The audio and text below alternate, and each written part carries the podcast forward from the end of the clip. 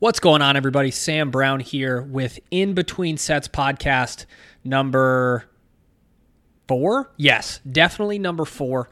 Uh, I am joined with Dani LaMartina. She is a doctor of physical therapy. She is a elite level power lifter and a IFBB pro bodybuilder. So uh, she has done it all. She has done it all. She has seen it all. Super, super strong, super, super crazy smart.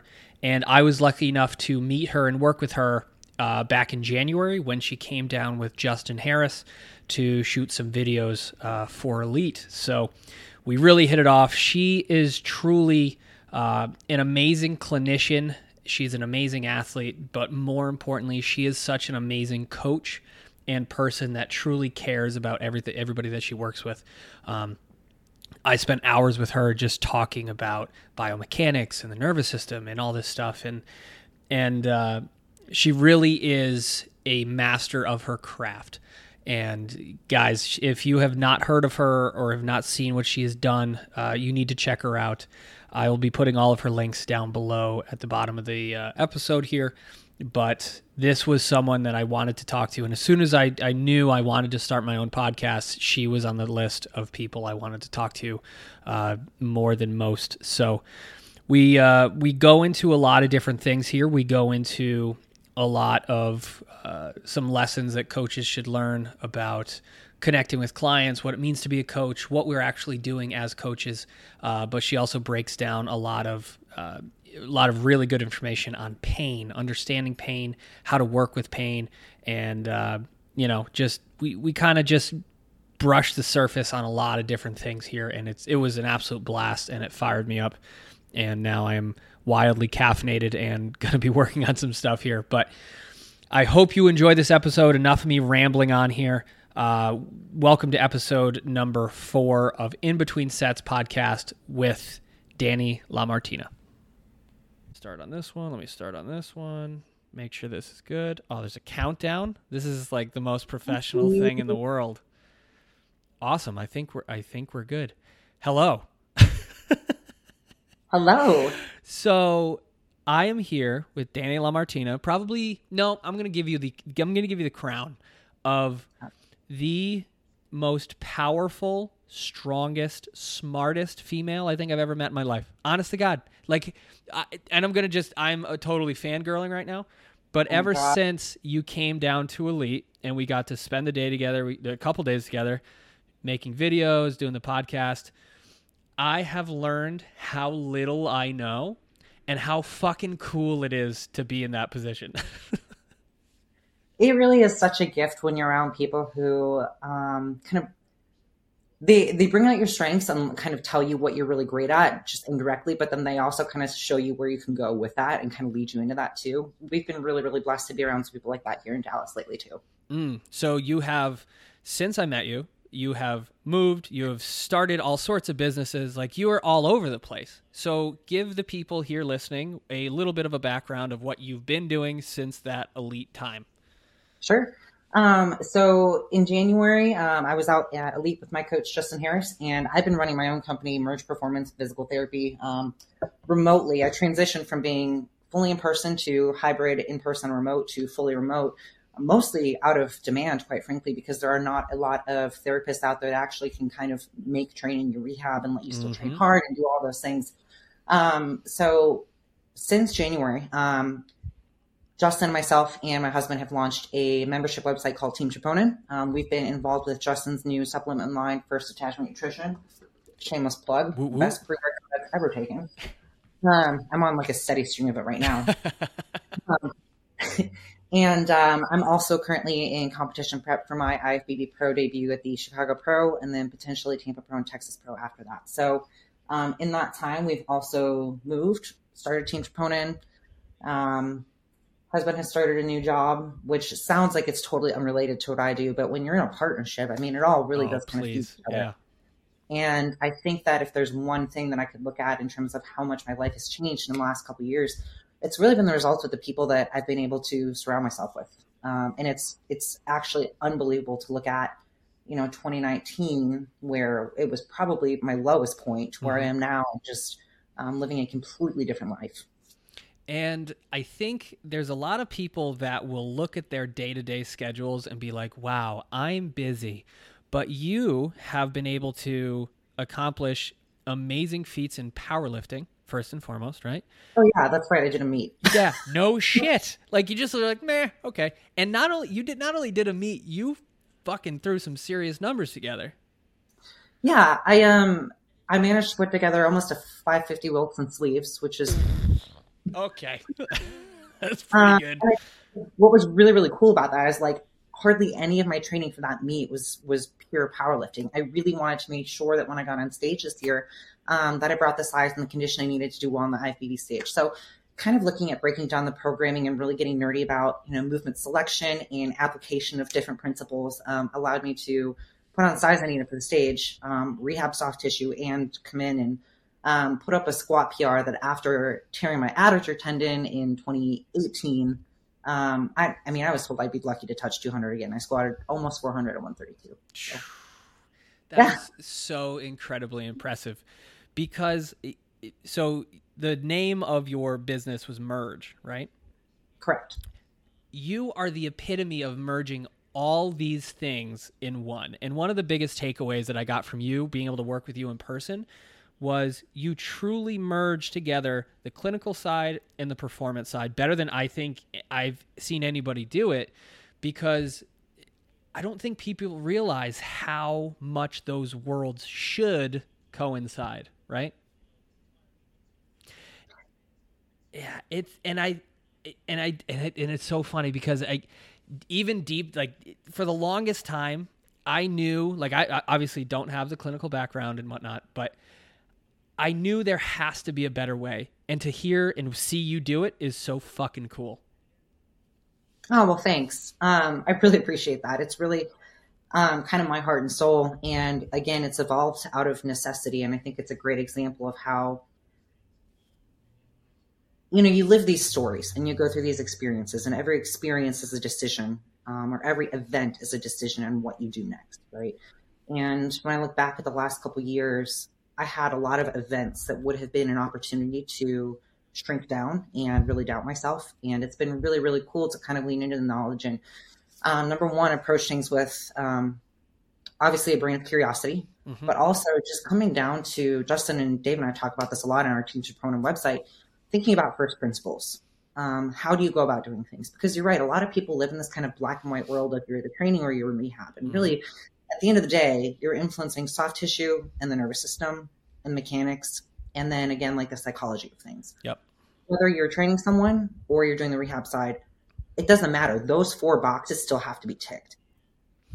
And it's and I think it's that sort of thought process that has shifted my own way of of training, mm-hmm. of programming, of everything, just my thought process on it because for the longest time when people talked about training and programming, it's like, oh, we're building an engine, we're building a car, but it's like, no, we're really trying to grow a garden, right? Like we're really trying to provide the environment at which these changes need to happen, right? I love that analogy. I love that analogy. That's a great one. I'm probably going to end up using that. Use the shit out of it. Use the absolute shit out of it. But I think what's cool too is like talking to you, Sam. Hope that people understand your background as a coach is heads and tails above, I would say 99% of coaches out there. Like a clinician, I talk to you and I'm like, God, like he's challenging me to think differently, which is incredible. And people ask me all the time, like, Jenny, how do you do what you do? Like, what's, what's the secret sauce? And I'm like, there isn't one. Mm. It's, it's really like, can you break down the principles of, stuff? okay, well, what's the problem and what do we know about the problem? Is the, is the problem a mechanical problem or is that a soft tissue problem? And you just kind of get this like very, very base level decision tree. And from there, it's just about being smart about your selection and how you talk to people. And that's one of the things that I love about you and your coaching style is that it's so person oriented. Well, it's and that's one of those things that I think having that sort of background with counseling has helped me tremendously mm-hmm. because and we had a conversation off air talking about how the, the process of of working with somebody has to be so personalized to who that person is, how that person responds, how that person takes information, you know, their it, and not only that's not even talking the clinical side, right? Like now, which blows my mind because I know how fucking exhausted I am after doing like three or four of these like strategy calls with like clients like of just trying to figure out like how best I can support them. And I mm-hmm. always tell them I go, "Listen, I'm your co-pilot. You're the captain of the ship. I'm just making sure we don't crash into shit." Right? Like I'm just hoping like I, at least the information that I know, what I know about you, what I know about the goal you want to get and I just want to help you navigate. But to add in that layer of the clinical side, my fucking brain explodes trying to think about like how you would even just combine all those things. It's incredible. It is a lot. And I think, especially doing it remotely, where you think about the athlete experience and they're given, I was actually talking about this with my business coach the other day because he was like, why do you spend so much time on your Loom videos? Mm-hmm. Um, for those of you listening who don't know, Loom is basically screen capture where you can make a voice recording, show your face, um, shows what's on your screen. Um, and I told him that, you know, I can have a client dealing or two different clients dealing with the same issue. Maybe it's, know, discogenic low back pain, mm-hmm. right? But their belief system, um, their reality, how they learn, their learning styles, whether it's audio, uh, visual or kinesthetic, all of those things are going to play into how you need to communicate the plan. So the plan is only part of the picture. And like you said, it's how is it communicated? Mm-hmm. Um, I can say, Sam, you're great. Or I can say, Sam, you're awesome. Right. Right. And they're saying the same thing, but how they're communicated is going to play a very different role in how you hear. Now, some people might hear, Sam, you're great and say, fuck yeah, I'm great. How come you're not showing it? And like kind of amp up to that. Right. Other people are going to hear that go, he doesn't really, she doesn't really believe it. Mm-hmm. Um, and so, you know, like you said, kind of having that, the clinical, or I'm sorry, the um, counseling background that you have, that's something that I think you can really appreciate. Yeah, it, it, even I was on a few calls today. I had uh, where I'm at now. Now I get a lot of a, a, lot of clients that have some sort of like a low back issue or something. It just life is. I always seem to be getting the clients where life seems to be kicking the shit out of them at the moment. yeah. and for some reason, they always like. I, I had three clients today that I spoke to, and they all were kind of having the same sort of issues, but they all went about it very different ways, right? I had one that was a 40 year old male that was like taking life by the horns. He was like, all right, here we go. I my back hurts, this, but I want to do this, and like you could see the optimism. So mm-hmm. I had to meet him on that level. I had to, to kind of get into that zone. I had another uh, client who was a in her 50s, and she has gone through the ringer. She had uh, a son die like six years ago. Like, so all of these things, and it just seems to pile on and on and on and on. And I had to meet her where she was with understanding that it's a process and it's a, I, I called it the crock pot method, low and slow. Like, I'm not going to overload you with too much in the beginning, right? Like, the idea is we're trying to change your habits over the course of time. And it's like week one is not what week 10, week 15, week 50 is going to look like. So, step one, let's get there together. So, that was a different conversation versus the guy that was just so gung ho that he, it was just, it was the same sort of outcome. You took a different path to get to, and it looks like it's in different wrappers. You know what I mean? Yeah, yeah. God, you're so articulate. I love it. My prep brain is sitting here on like I think my last meal was like a rice cake. like I'm sitting talking I'm like, God, he's using words. What are words? Side note, uh, side note. Before we continue, you would you would ask me if I had ever dieted down to this point. I just fucking sat here laughing. I'm like, you know, I if I can see my feet, I'm dieted down enough. Yeah, yeah, that's good. um, but I want to come back to what you were saying with regards to it. Just seems like you're getting a lot of people where life is just kind of like kind of kicking their ass a little bit because I think that brings up a really, really good point where if you're coaching someone who's in pain, just, I mean, even think about the correlation between our stress response, our sympathetics, and pain response, and how all those things are really, really amplified. Uh, maybe not amplified, but very, very um, interwoven and kind of tied together. So when you and I, because you have the the McGill certification, and I think again, like there are very few coaches I would trust to work with people in pain. You're one of them when you're working with someone in pain, it's so much more than just the programming. And there's there's very often so many other layers of life that contribute to the environment that increases sensitivity to pain. Mm-hmm. And so I think it's just really interesting to look at um, you know, life response or like what's going on with life and someone's pain levels. I mean, gosh, I could probably go through my roster right now and pick out people. And if I had to draw like, you know, people like draw out their, their uh, yearly training, mm-hmm. where they're like increasing frequency, intensity, all those things, you and I could probably do that with pain um, for our clients. We could probably say that their pain spikes are happening right around life stresses. Mm-hmm. And obviously, training is going to have to change around that too. And so, to me, it's always a question of you have you have Tetris in front of you, and you're basically trying to maximize getting everything all Tetris in perfectly um, in a system that's dynamic. So you're like trying to play Tetris in like inside a bubble. right, right. Kind of what it feels like. Yeah, and and, and as a personal example, I, I reached out to you a few months ago. My shoulder was really giving me some shit. And it was so, it, you didn't know this at the time, but that is the perfect example of life stressors. Oh no, just, I knew. Just, yeah, I know you fucking. Of course you knew. but like, it was life stressors, just showing themselves in physical in physical symptoms because I was going through all that shit with Elite or whatever, and like I was leaving, and all of a sudden everything flared up. It was like my back, my shoulder, my knee, like shit that hadn't bothered me. And what you told me to do, you go, you told me a very specific position to get into, and you told me to breathe, and you said not to force it, and I was like. Okay. and it was the first time that I had been in a position where I could let myself relax. And I was like, and I was remember being in that position. It was like after about two or three minutes, and I was just like, "Fuck, she's good." I was like, she knew. Like I just needed to chill the fuck out. Like that was it. You could have used any sort of term, but if at, at that time you had told me, "Hey Sam, chill the fuck out," I'd be like, "I'm fucking fine. I'm fucking chill. This is great. Like this is exactly like I'm I'm chilling so hard right now."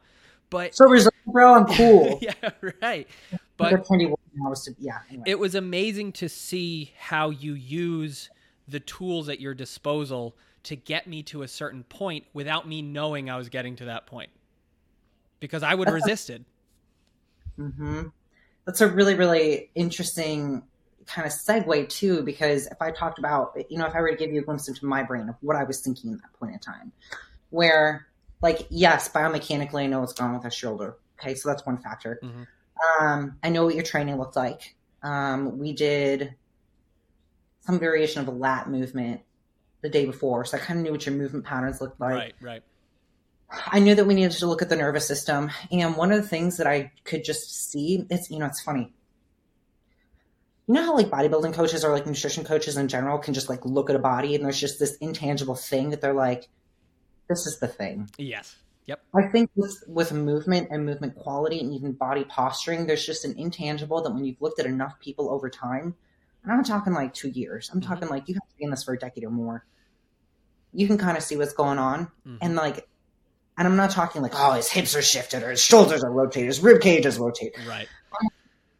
You are just literally holding tension everywhere. Mm-hmm. I don't think you ever fully exhaled. And even some of those physiological things that happen with gas exchange between oxygen and carbon dioxide shifts our physiological state from one of being sympathetically ramped up to non ramped up. And when we're ramped up, we hold tension. Mm-hmm. Um, and it's a survival survival based instinct. And again, when I look at you, it was just there's tension everywhere. You could not let go of anything. Mm-hmm. Um, and I knew that. And it was one of those times where I was like, yeah, I could take him through some biomechanics stuff. Yeah, I could give him some like really, you know, fancy shoulder correctives and look like a guru.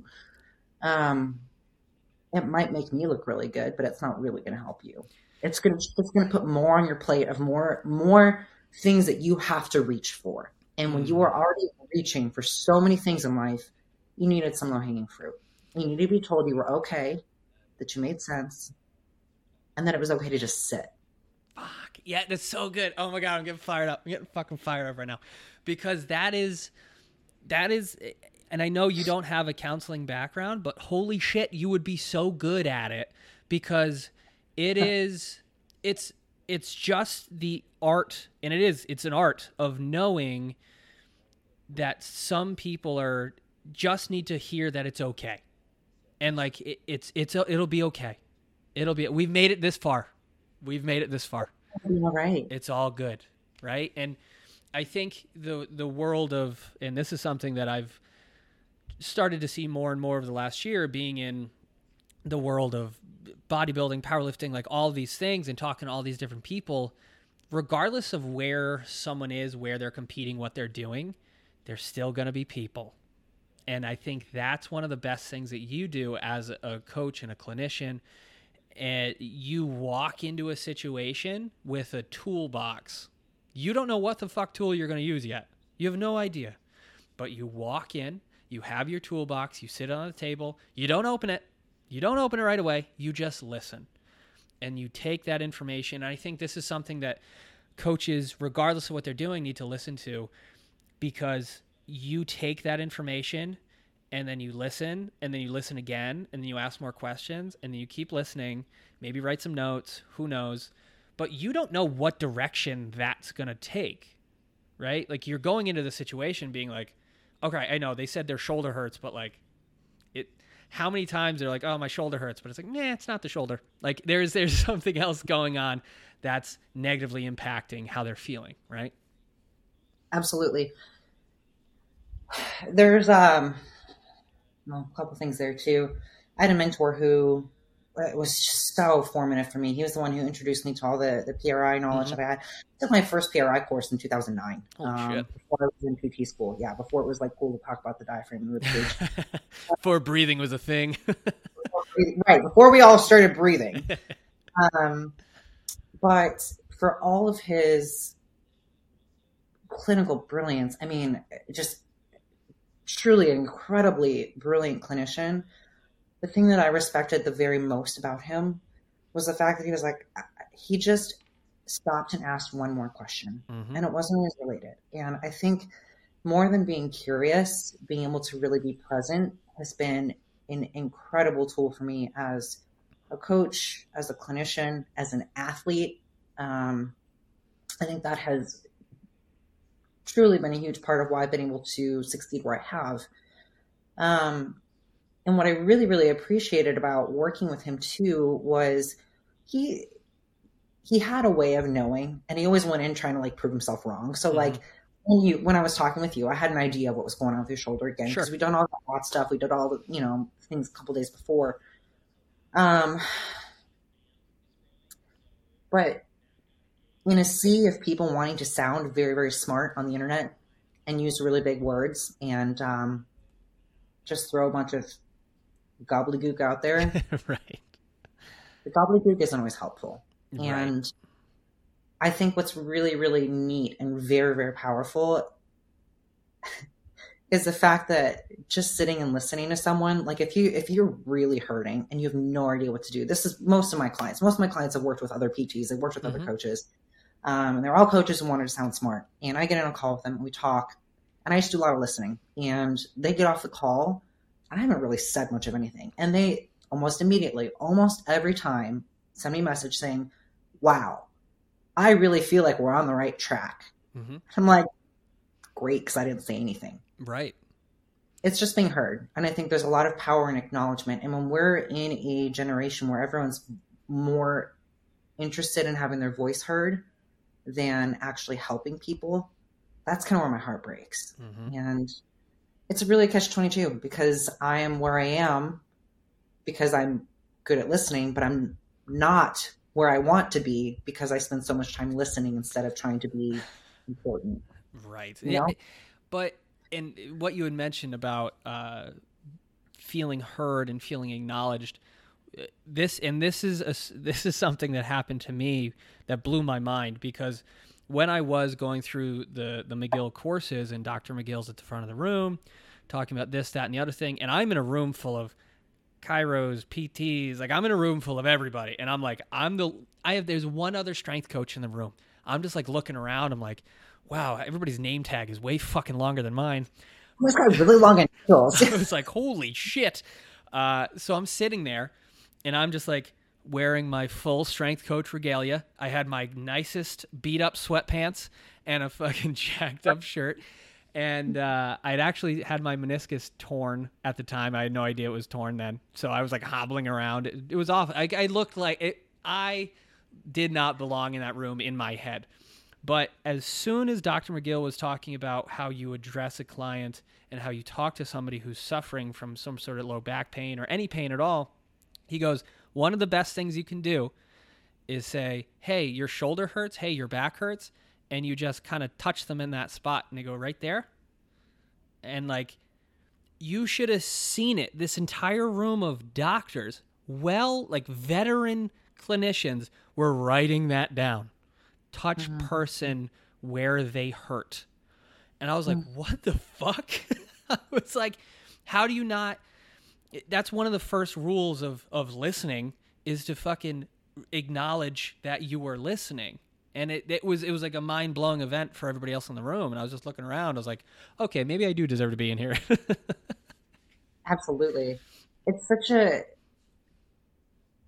There's nothing more powerful to people that are hurting, um, physically or, you know, mentally or emotionally. There's nothing more powerful than knowing number one that they're seen and they're accepted where they are in that moment. Mm. Um, and again, this is where my nerd brain, like I love the biomechanics stuff. Like I'm, I'm I love the nervous system. Love talking about the the, the nerdy stuff. Like that totally gets me jazzed up. Talking about the soft science stuff, it's so important. Mm. But it's it's so draining. Yeah. And yeah. sometimes I feel like as a clinician, I feel like as a coach and clinician, our bigger role is just to make sure people feel seen and heard. Mm-hmm. Um, I had somewhere I was going with that, but my. No, uh... no it was it, it's good because it is, and I think that's where a lot of people, whether or not they're looking for a coach. Uh, remotely, in person, whatever. Like, what is coaching? Coaching is you are taking the responsibility to help somebody go to a goal or hit a number yep. or do a thing. But it's it's that's where it's draining. You're taking that responsibility. You're taking oh, the, the, good, the bad, the this. It's the, an enormous responsibility, mm-hmm. especially when, it, when especially when there are people who do hurt, and when it's like I want to train but I can't get out of bed, right? Or I want to train but I can't hold my kid because my shoulder's jacked up. So my wife gets on me for training when I can't hold our kid. Mm-hmm. You know, there's there's so much more that goes into just uh, coaching. Um, and I think that's been really interesting about working with my husband a little bit too, to where uh, I think we, are kind of surrogate coaches for each other, to where we do our own things, um, but because we both operate at a pretty high level, we need each other yeah. around. Yep. I don't know anyone that can speak to me in my training the way that Dave and my best friend's husband Nick can, mm-hmm. and same goes for him. There's no one that can speak to him the way that I can and Nick can. Um, and I think that in those moments, most people know, like most people inherently know something. They know, they know where they need to go. But hearing it from someone else when there's so much distrust or mistrust of ourselves and our own information or our gut, and maybe I don't know about you, but very often I'll find myself asking people questions, and rather than telling them what to do, they usually come to their own answer, mm-hmm. and it's usually the right one. Mm-hmm. And it's it's one of those things too where you're it, it makes it, it sounds ridiculous, but like it makes you a better coach because you're you're asking questions, asking questions, and to be totally blunt, you're just trying to gain more information. Absolutely. But at you the same, help me understand. Right. Absolutely, and because you're trying to put yourself as close to the sensations, feelings, emotions uh, everything of a different person. You're trying to just put yourself in their shoes, literally, to try to understand their situation through your lens of knowledge, experience, education, all of that. Mm-hmm. And like, I don't think there's a lot of coaches in the world that truly take that position seriously enough because you can really fuck somebody up you can really yeah. fuck somebody up real good. Yeah, not even talking just physically, like emotionally too. I'm sure you see it being uh, a female in the bodybuilding world. I'm sure you've heard some fucking horror stories of people being just uh, sent down the wrong path. Yeah, and you know what's interesting too is like you think about the right path and the wrong path, and you know you and I are, are speaking from an element of compassion right now. Mm-hmm um, to where you and I think have a very, we both have a very kind of nurturing, help me understand mindset. Mm-hmm. And the harder conversation, well, not the harder hmm, conversations, more. I'm going to be point blank are the ones where I can, and this is one of the reasons I, I love working with my male clients because I don't have to be feelsy. Mm-hmm. Um, I think as a female, people tend to trust me very easily, which is great. I used to consider being a female disadvantage, but now I'm like, people trust me really easily. Mm-hmm. Awesome.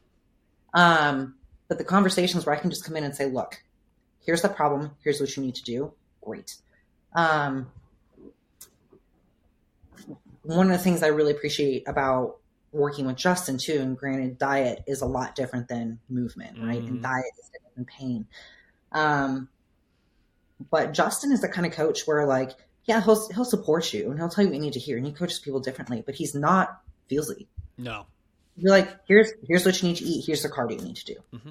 And I think I think it's very beneficial. Um, and he and I share a lot of clients. I think it's very beneficial to have coaches that play both roles, um, to where you have a coach that says, "This is what you got to do," and then you have another one like you or I that tends to be a little bit more like, yeah, like nurturing, more more dialogue. Yeah, it, it because I know, and it's funny because obviously different strokes for different folks, and there's there's always a a different world of people that exist in very different realms of what they accept as quality and what they expect.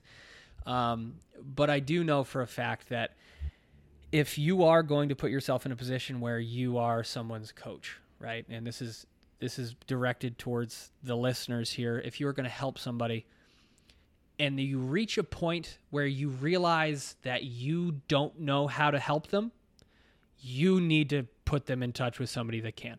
I've seen Absolutely. it too often, and I'm sure you've seen it far more, even in the fucking clinical world. Is if you cannot help somebody, you need to know where your limitations are. And you need to walk the walk. Mm-hmm. I'm really tired of coaches who want to be PTs. I'm tired of PTs who think they're coaches. Yes. But have competed anything, or have competed at like, quite frankly, I don't want to be an elitist, but have competed at very low level. Mm-hmm. Like doing two local powerlifting meets ever in your life and saying you have like one small state record in a federation no one gives a fuck about. Sorry. Yeah. 100%. I'm going to put my credibility above yours. Oh, yeah. No, and absolutely. And that and I think that that's what that sounds egotistical, but like this is my whole heart. I have literally put my body on the line in so many different circumstances and in so many different sports mm-hmm. because I want to understand what goes into all elements of everything. Mm-hmm. Um, and I think that the the practical lab work of training is really what that is. Is every day, you're, or not every day, but maybe every three months, six months, a year, you're looking at what the data tell, tells you. Mm-hmm. And so to me, as someone who has chosen to sacrifice a lot of other things to be great at this, nothing grinds my gears more. Grinds my gears. Grinds my, you know what grinds my gears? yeah, exactly. Please get the reference. Yeah. Uh, nothing grinds my gears more than people who haven't put in the work or the time um, and don't know their own limitations. Yeah.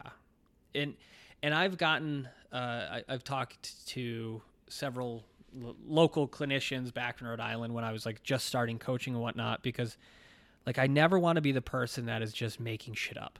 Like I never, ever, ever, ever, I never want to be in a position where I'm hurting somebody or I'm making something worse even the language I use, and I think language is super, super important, especially with mm-hmm. when, when you're working with the people that, that you work with. Um, it's one of those things where I will never say, because I am not a clinician, I am never going to diagnose anything. I am never going to tell you that this is going to fix anything. All I live in the world of, hey, let's try this thing. Does it make you feel better? Cool. Like, that's it. Like, that's where I live. I live does this make you feel better? Have you had multiple good days in a row? Cool. No? All right, cool. Clinician time. Dani, help. Like, I don't know. Like, I just, I think that even going into it, knowing like I'm not trying to fix anything, I can help people with behavior change. I can help people with accountability. I can help people with motivation and getting them to to do the thing they're supposed to do. But I'm never as a coach, I'm never saying like, "Oh, it's definitely this. That you need to do this because this is broken." It's like, "Fuck that noise." Absolutely not. Like I know I have a very clear line that I do not cross with with the people I work with. And as soon as I feel even come close to that line. I, have I've reached out to you a million times. I'm just like, this person's fucked up. I don't know. I don't know what to do. You fix it. Help. Like I don't I don't want to make this situation worse. It's like the only thing that differentiates between you know, point is the fact that I've, I've just got a little bit more school. But like even as a clinician, if you're coming in under the assumption of you know exactly what to do, like yeah, you're gonna have an idea, of course. Like experience sure. does help, and like yes, there's research, research, and like you're gonna be able to make some some more educated decision making. But like in terms of how it's applied, especially over the internet, a lot of mm-hmm. it is trial and error. Right. And um, I think that's where it's kind of like probably shouldn't be saying this uh, on a podcast, but a lot of a lot of times when people come to me with a problem, I'm like, I have no idea how I'm going to, I have no idea what to do here. But I'm going to start them in the. I'm going to again come back to first principles. Yes, yes, and I that's that's what I wanted you to come back to was understanding that it's less about a step by step process and it's more about understanding the principle of like what the fuck is going on. Right. And recognizing too that like this is this is my one of my favorite things. Just because something should behave a certain way doesn't mean it's going to. Mm-hmm. So like when we were when I was at Elite in January, um, we had Justin doing a, a promo, right? Now anyone in their mind in their mom was going to say, if you do a row, you should feel your back. And I can tell you, Justin wasn't feeling his back. That right? was that was, was so funny to see. He's anterior delt. He's like, yeah, I don't feel my back. I'm like, yeah, no kidding.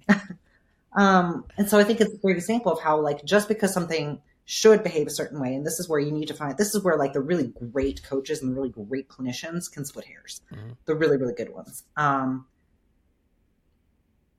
just because something should respond a certain way doesn't mean it's going to. Mm-hmm. And that doesn't mean you've done anything wrong as a coach. Doesn't mean you've done anything wrong as a clinician. The only wrong you can do at that point is keep trying to beat that nail in mm-hmm. with something that doesn't work. And that really the only thing you can do wrong is not be willing to pivot if need be. Right. And I think that was cool for me to see on my end is to see you in the coach clinician role, but then I see Justin who I've watched for years. I'm like, oh, this guy must have complete and utter control of every muscle in his body at all times. yeah, right. But he you can't figure out which way he grabs Holy shit. That was still I still laugh about that to this day.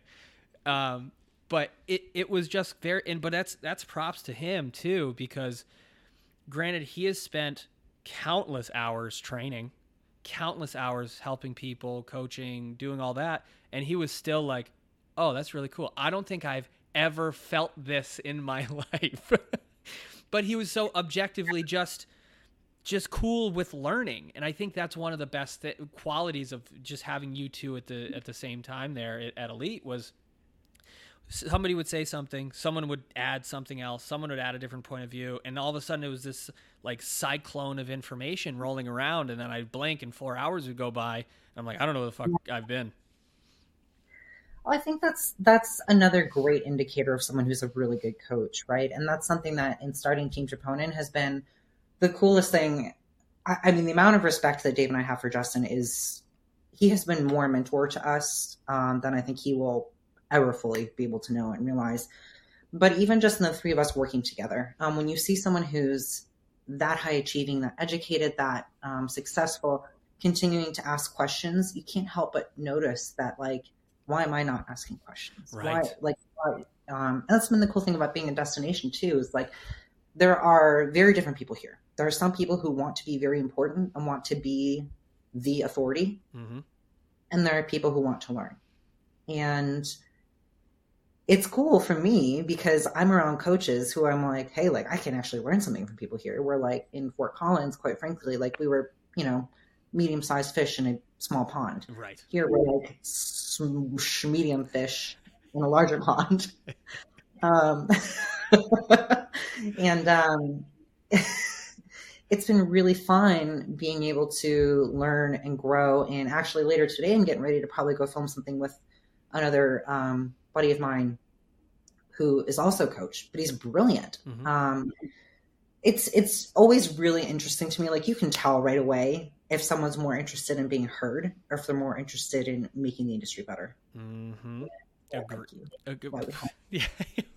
well, I just I, I one of the biggest things that I wanted to do, especially with this podcast and and props for the opportunity to work at Elite and to be part of the table talk. It was really cool opportunity. But I wanted to continue having these conversations and sharing people's stories and information. Like uh-huh. like I told you when you were out there, I was like, this shit isn't about me at all. Like uh-huh. I am a conduit to help people learn about you, to help learn about Justin, to help learn about everybody that came out. And I took that so seriously and I was like, how can we better portray and just showcase this person's skill and their experience? Because at the, at the end of the day like i have learned so much from you. I've learned so much from justin. I've learned so much from everybody i've been able to have these conversations with.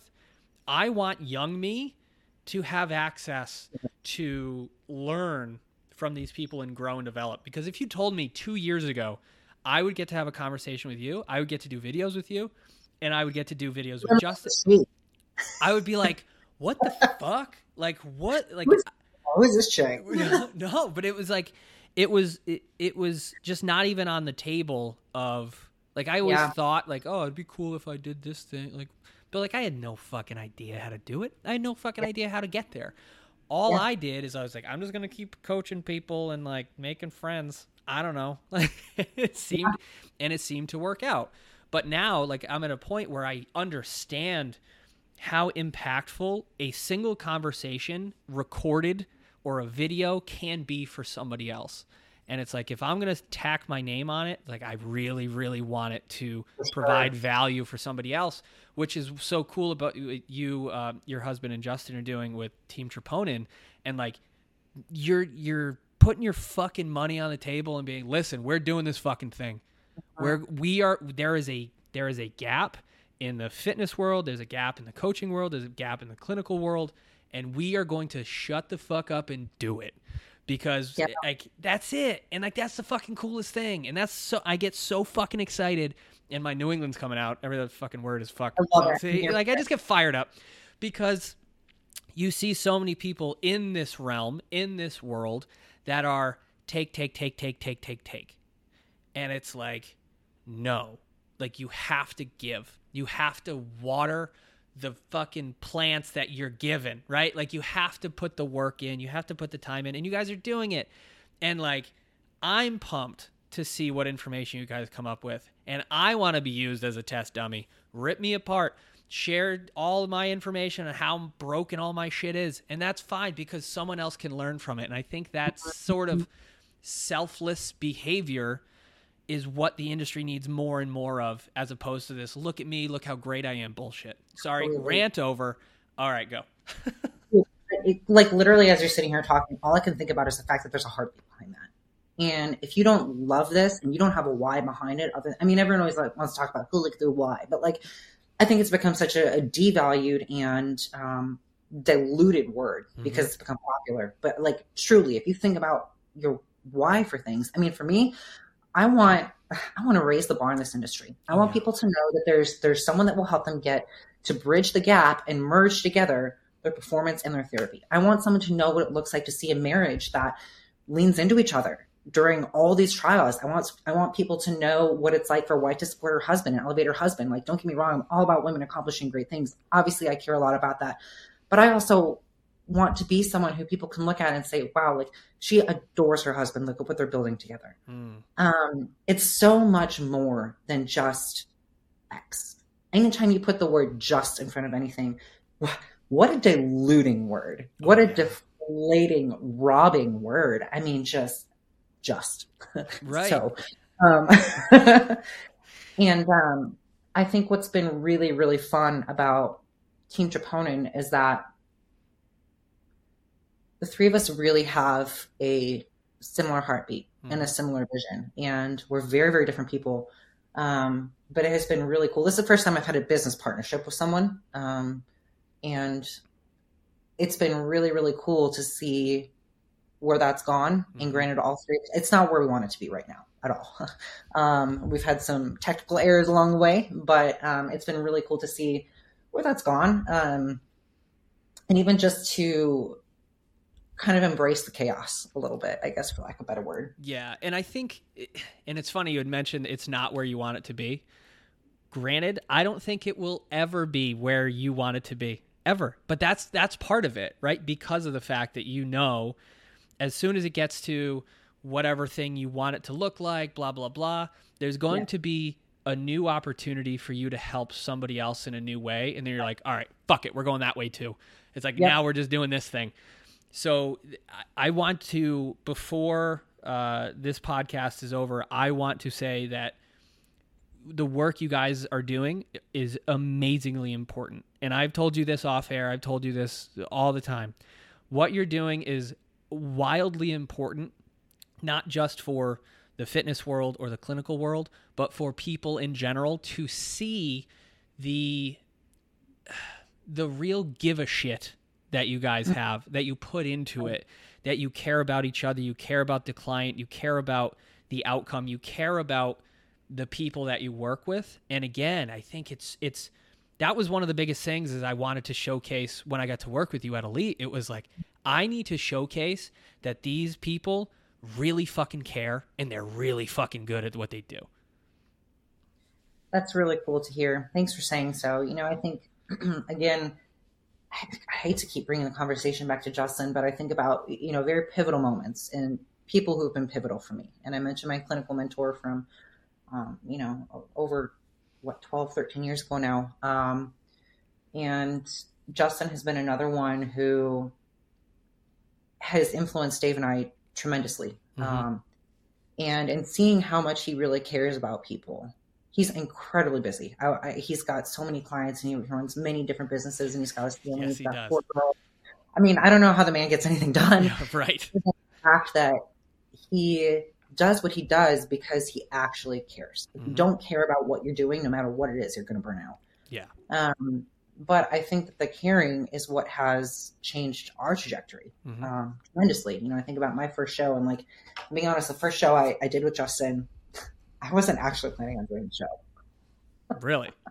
yeah, I was like, oh yeah, sure. Like I'll do, I'll do a figure fizzy, whatever. But like, I totally expected to bail like ten yeah, weeks out. Sure, because sure. I finished I was like coming off of these seizures and the adductor tendon tear and a whole oh, bunch geez, of other things. And, um, but there was a, a check-in that I got back from him that really just kind of lit the fire in me. And um, obviously, the DeBella that show turned pro the show after that, um, and the amount of forward momentum mm-hmm. um, that I've gotten has been largely because of what he has done for Dave and myself, and just encouraging us to take the action right? Mm. Where you know people always want to talk about like how do how do you become successful? How do you get to be where you want to be? I've had a lot of people reach out to me, um, PT students or you know recent grads, be say, hey, like how do you get to you know be where you want to be? How do I get to coaching? How do I get to be a PT for iron sport athletes? And at some point, it comes down to reverse engineering and making the decision. And you have to make the decision today that's going to put you in the position tomorrow, even when you don't want to. Um, that doesn't mean working 22 hours on a 24 hour day. It might, it mm-hmm. might not. Um, but you have to be willing to, again, every event is a decision. Period. will stop.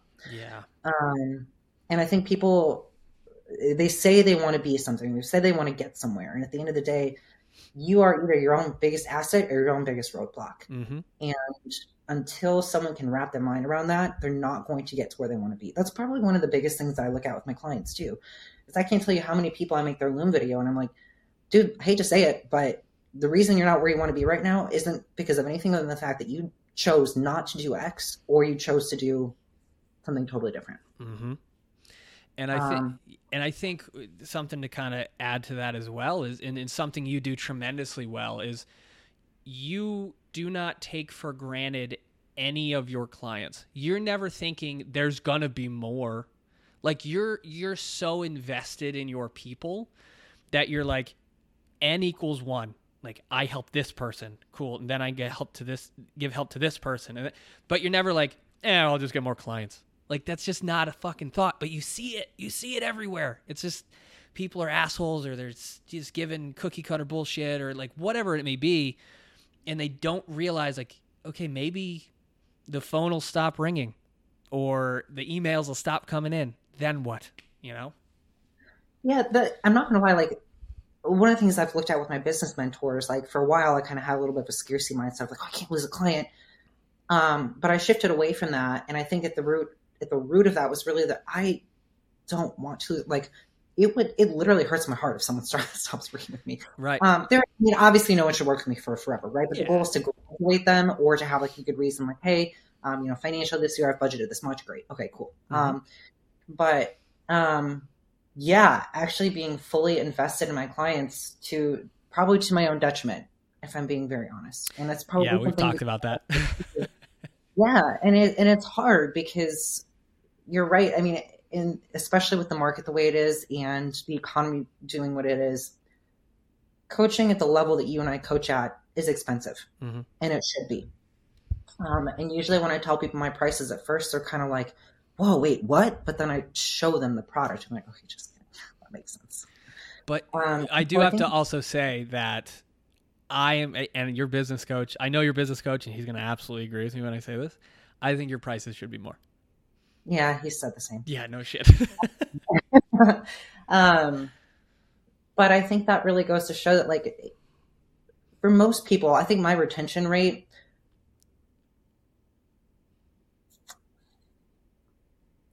I think I've lost one client in the last two years. wow, hmm that's real good. And it's because she had a major, major turn of events in her life. Mhm. Um, okay, maybe two, but it was also for like a big, you know, Yeah. event. Yeah. Um, and I think that goes to show that, like, if you're choosing a coach, you want to be able to choose a coach that walks the walk. And that's one of the things I love about you so much, Sam, is that obviously you have the, you know, the biopsychosocial model, like you care about people. There's an element of compassion, but beyond that, you're still active in your training. You're still Mhm. active in your competing. You're still actively learning and growing, and you understand what it means to identify a gap between where you are and where you want to be. Mhm. And that frustration, that gap, is what allows us as coaches to connect with our people. Because if we don't feel that frustration, if we don't sense that gap, there's a disconnect between the product and the service that we're offering hmm and the life that we live. And if you don't have that connection, it's really, really hard, I think, to actually meet your clients where they are. Mm, it, oh, that's so fucking good. Now I'm going to take that from you. Um, so, and also to go into the clinical side of things for you as well is is I think the people that let, let me back up.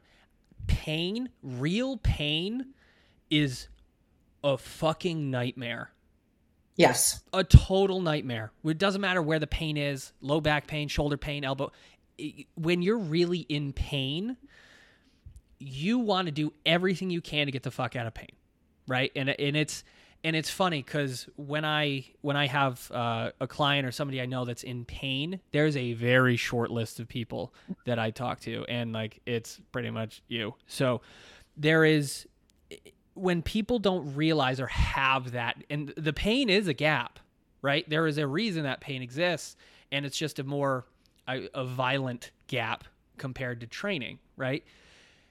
Unless somebody's really gone through something like that, they won't know the value that you can give to them because they just don't have that language. They don't have that sort of a background or that understanding of what you're what you as the clinician is actually doing. And that's why I still think your prices need to fucking go up because as someone who has been in pain, I had my fucking SI joint tweaked so hard I couldn't walk. I couldn't sit. I could there was no comfortable position. I was like if you can ju- if you can find somebody that can cut this fucking leg off and I'll never feel this pain again, I would do it. Right? And I imagine that you have clients at all over different levels, but they appreciate the level of care that you give them due to their situation, right? And they they respect it and they're like, "Holy shit, this is 100% worth it." Because mm-hmm. pain is the worst. Like real pain, not like a nagging meh, but like something really fucking hurts. It's like it stops your world. Like it's all you can think about, right? And it, and I want you to kind of talk into that a little bit, but one of the biggest things that I, Dr. McGill has taught us is like people start to associate their personality with their low back pain. They start to build their reality around their pain. They start to expect it. They start to search for it. And that's one of the things that happens is like once they start feeling better, they go digging to try to find it again. and to try to because they feel comfort in knowing the pain is there. It sounds fucked up, but they kind of do is they're so used to it. It's been there for so long that it's like part of their personality or part of who they are. Absolutely. Oh my God, there's so many things I can say this. So remind me to come back to PRI, impingement stability. Okay. Um, but the other component of that too is just that like with pain, two things. Um, pain usually feels like chaos, right?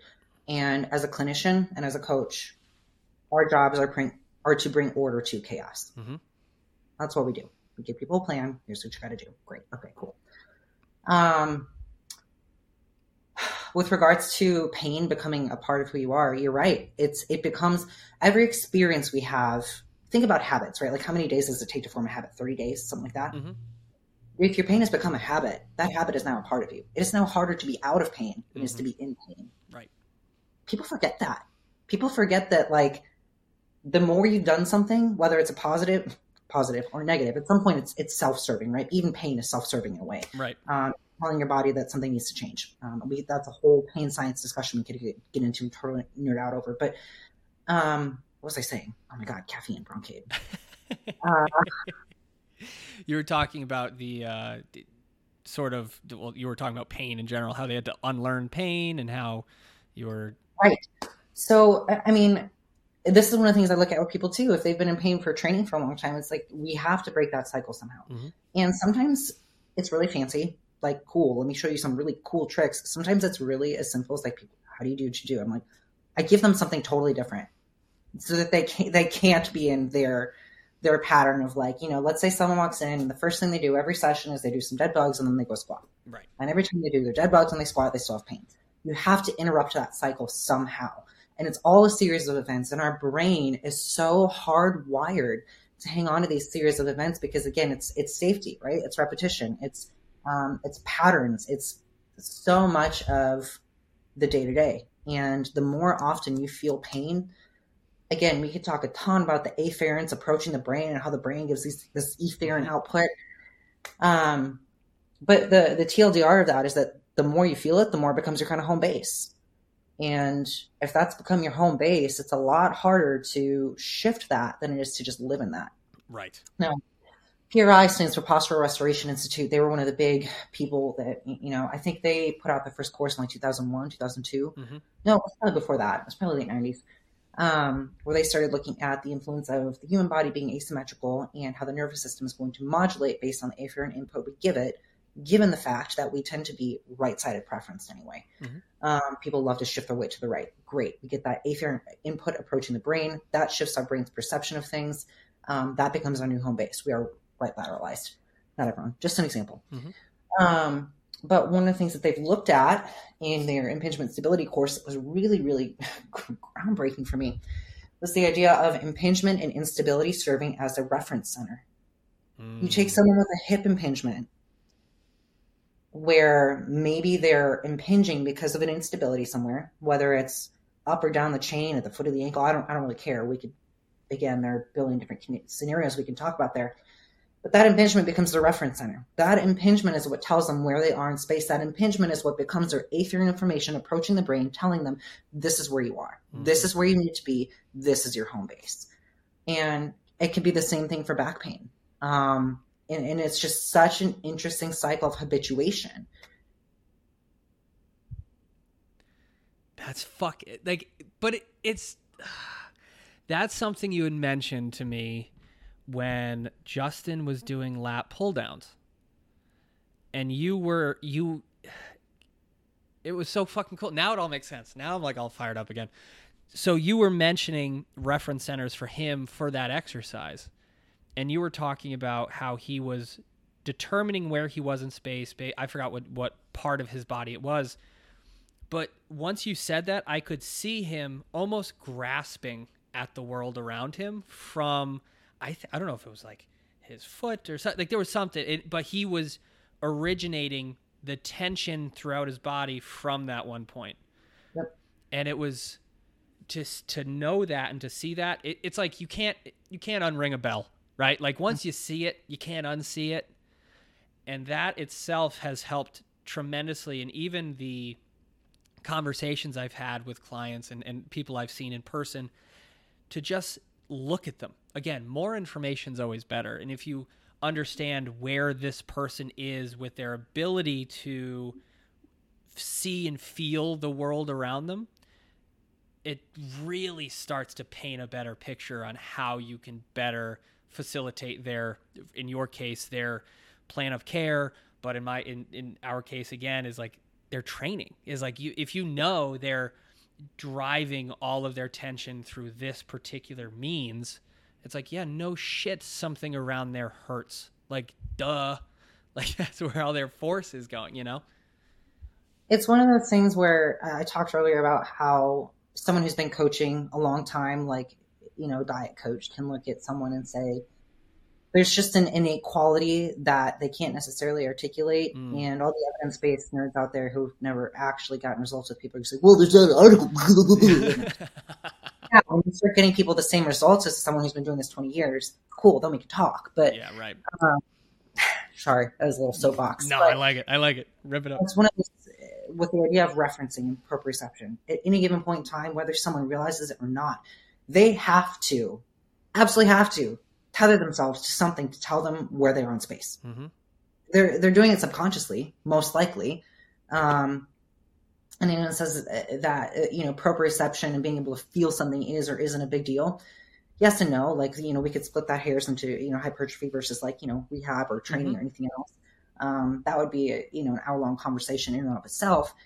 But one of the first things I look at when I'm watching my athletes' videos, especially if it's a newer athlete that I'm like just starting with, is I'm going to look at where they're referencing, where they're tethering to, because mm-hmm. that's going to tell me so much about how they move, and it's going to tell me where they like to overuse. It's also going to tell me where we need to correct.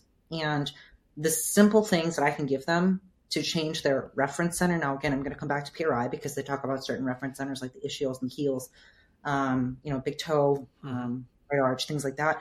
But even in powerlifting, like you watch someone unwrap the bar, and if they're tethering themselves to the bar on a squat rather than to the floor, how's that going to go? Mm-hmm. Same idea, right? And you can tell when someone unracks a bar and they walk it out.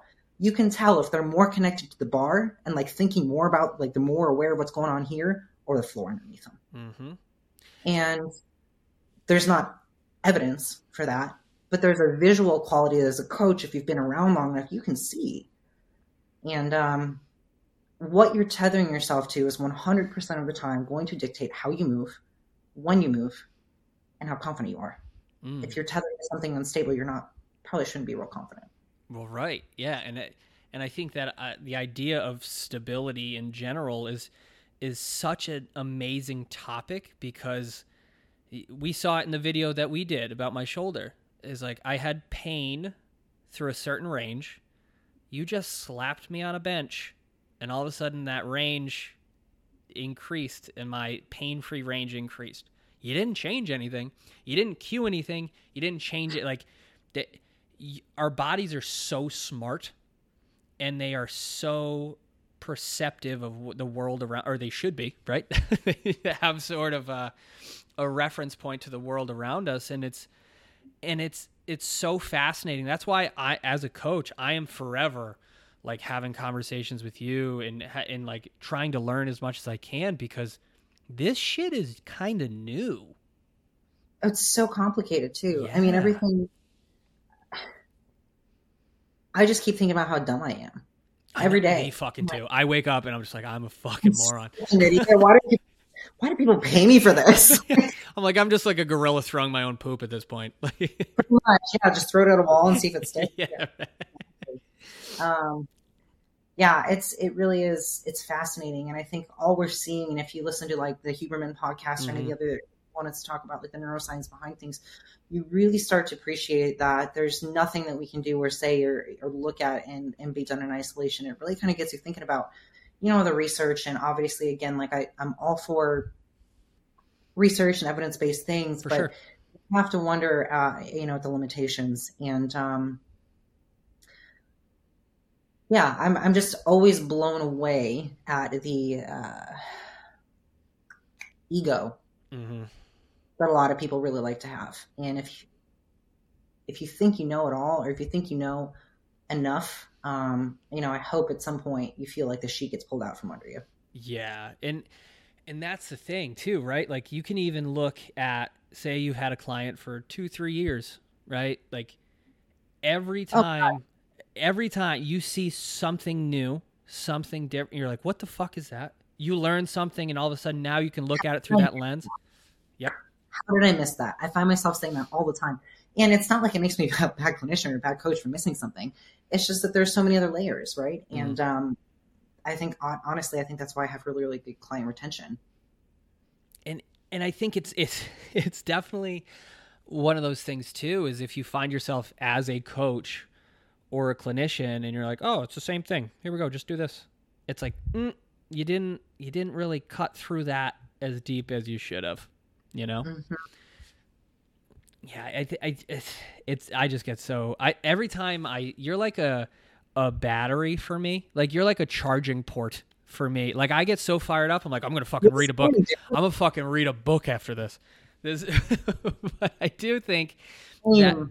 that's one of the things that I think as coaches, we need to have a tribe, right? Like it's, we need to have a group around us that is constantly, not necessarily like in a negative way, pushing us you know, or ch- but there needs to be a challenge. There needs to be the people around you you're looking at. Like I never want to be the fucking smartest person in the room.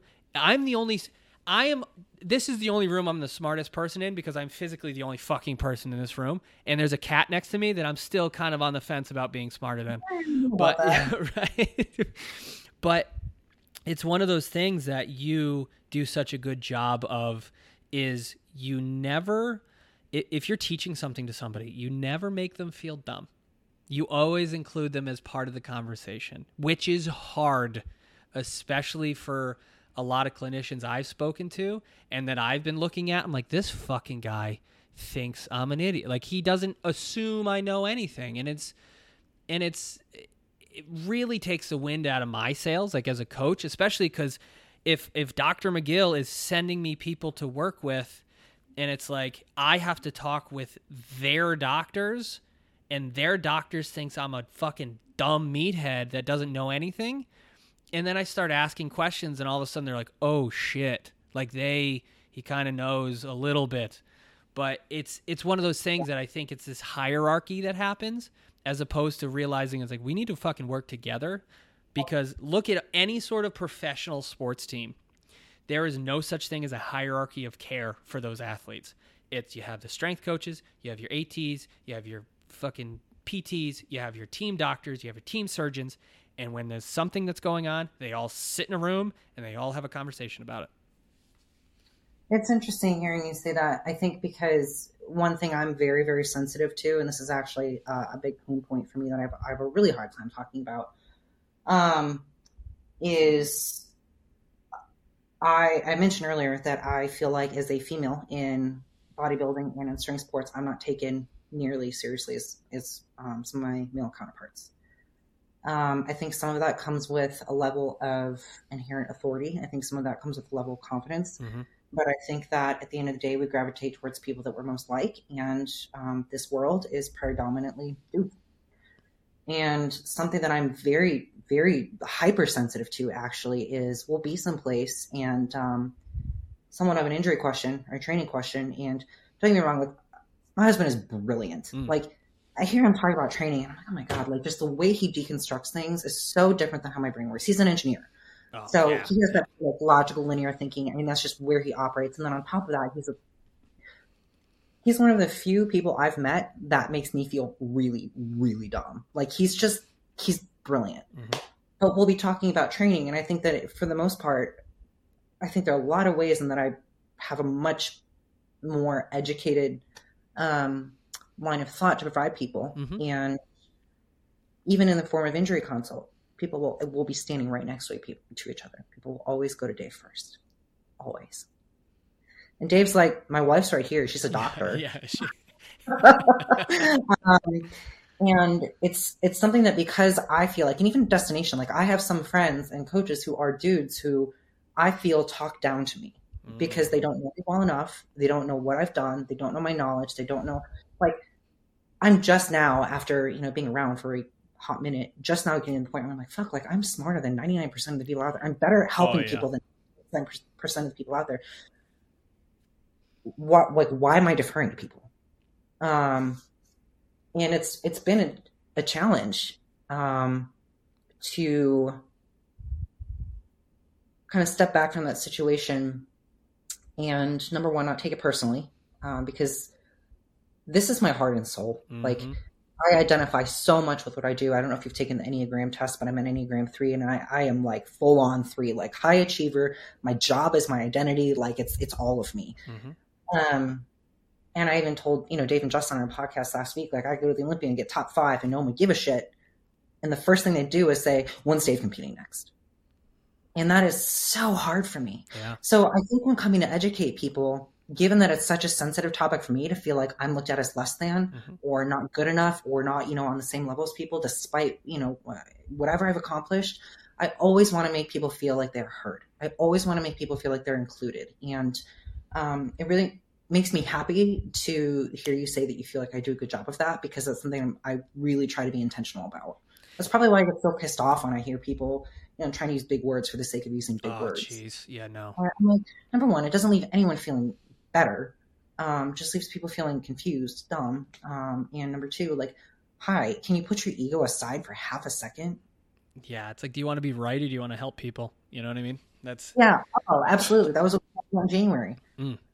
yeah that and that's it having that sort of perception and i think i've always uh, connected more with people that have struggled right like people that have gone through some shit or are eh, working through stuff like i've just always connected with people that have have had hardships right and i cannot fathom how frustrating it would be to be in that situation. It's like you have literally climbed your way to the top of powerlifting bodybuilding the clinical world right? Like you when i think of intelligent people i'm like hmm i would say doctors and clinicians are pretty fucking smart at the things they do right? Not all of them are on the same level whatever but like to purposefully talk to somebody in a ma- in a manner to make them feel less than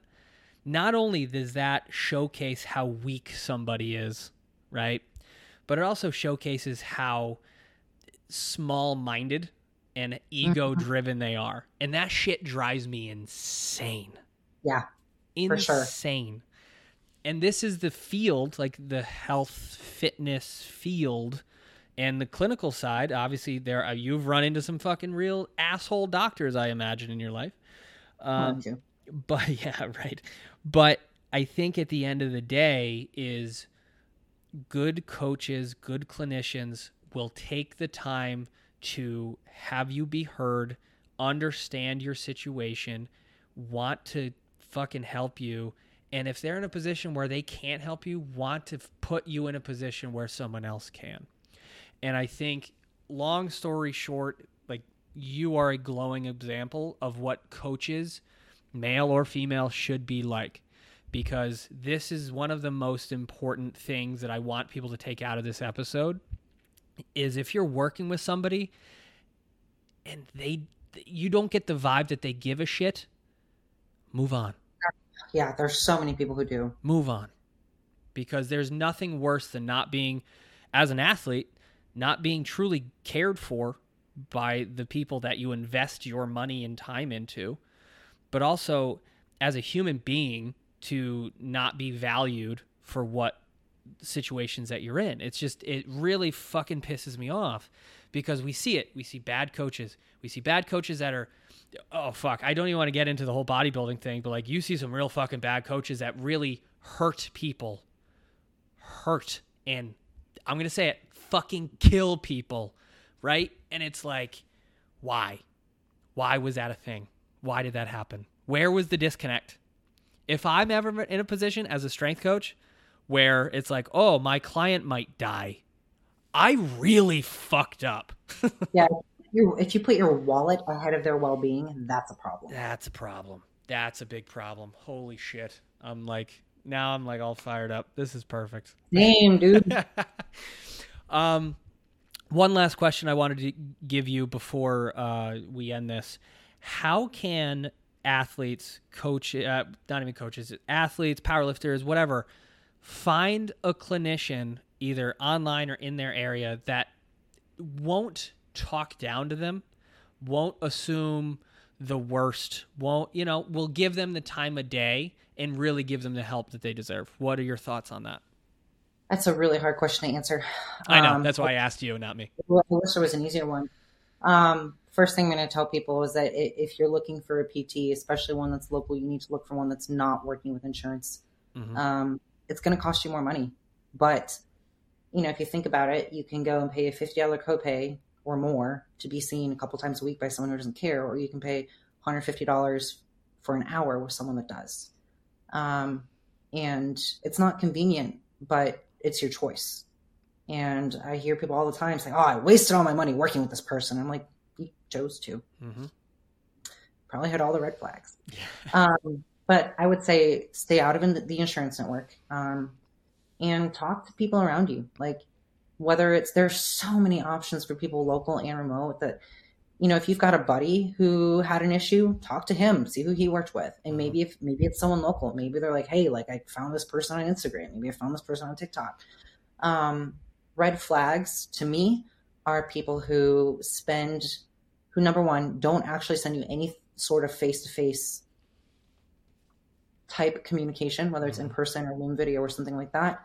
Um, don't spend at least you know 30 40 minutes just dialoguing with you. Mm-hmm.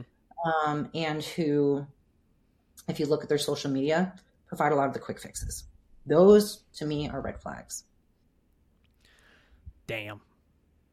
That's part i mean i think if anybody has taken anything out of this I, I, I think people need to realize that their standard of care can always get better.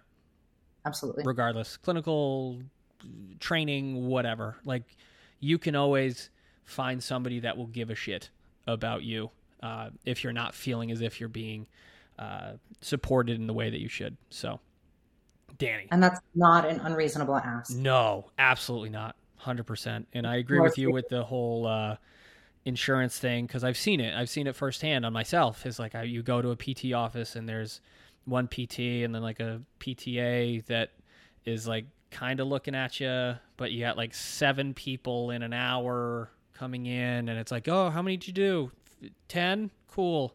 Here's another band. Like I, I've seen it and I've experienced it, and it sucks because like it just makes you feel. First off, it makes you feel kind of stupid for being in that position. Is like, fuck, I really shouldn't have accidentally slipped on that puddle and put myself in the hospital with a broken leg. You know what I mean? But like, it, doesn't provide you with that. Like, I'm getting better. Like, this is helping me. I just kind of feels like you're a, in a mill, just kind of going through the motion. Um, so, Dani, first and foremost, thank you very much for jumping on with me today. Um, this is always this is always a pleasure. It's always a pleasure, always a blast. I always learn something and I know everybody that's listening to this is going to learn something. So, where can everybody find and stalk you? um, you can find me on the IFBB Chicago Pro stage. No, I'm just kidding. uh, you can find me at um, I'm at Dani LaMartina DPT on Instagram. Um, you can find me at teamtroponin.com is a site that I run with Dave and Justin. Um, and you can email me at dani at mergeperformancept.com.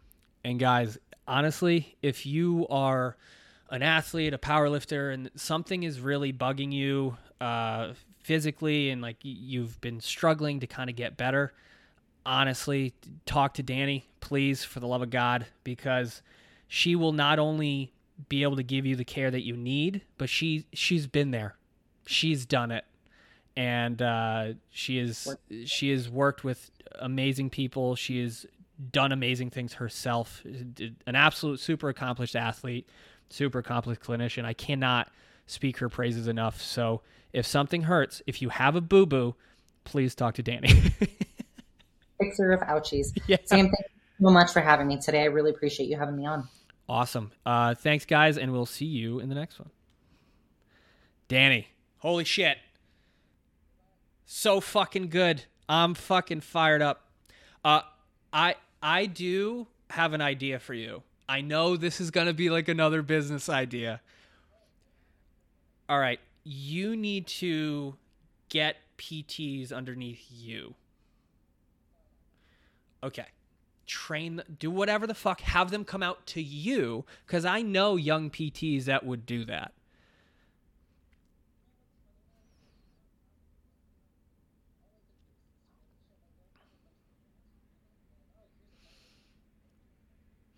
but it doesn't matter. It doesn't matter. No, no, I'm not talking about like just the act of physical therapy. I'm talking about what you do.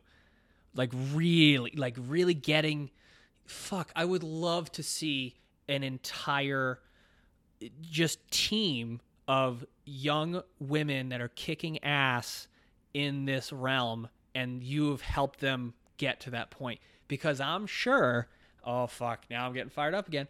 I am sure that there are other women that are young versions of you that are uncertain, not taken seriously, and not given the opportunity to excel. So,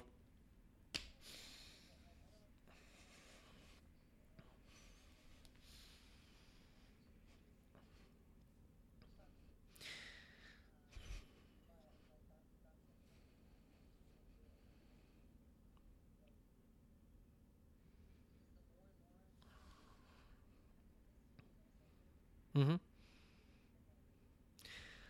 Okay. Well, I guess maybe instead of, I would say then you just need to find, I'm going to use the term fucking minions, right? Like you need to be like young you. Yeah, like a hundred percent. Because I think your biggest skill set is obviously the, the amount of care that you give people, but also your fucking network is so big and I know for me, anytime somebody gets fucked up, I immediately go, Dani, Dani, Dani, Dani, Dani. I know.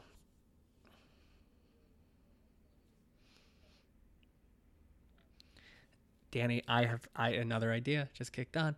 I even think that you should have all aspects of the recovery channel, like you have the clinical side, but then you also have the coaches that line up with your what you do. So it's like you got it on all ends.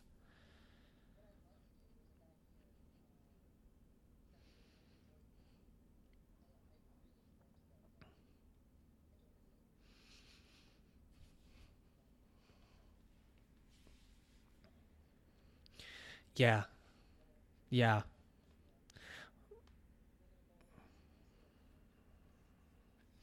Mhm. I think it's a good idea. Anything, any, yeah, and and like I said, anything that I can do, honestly, to help, to support, to point people in your direction, because like I said,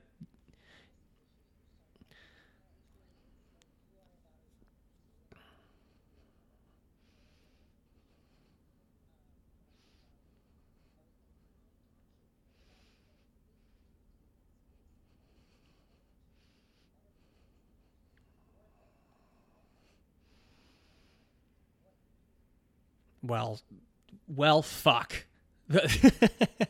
no, I, I do. I appreciate that. But like I said, I, I really think I get, whenever I see my friends in a position where there's this opportunity around them, I'm like, you need to fucking do that thing. All right, everybody, come here. Come here. Go do this thing. We need to fucking do this thing.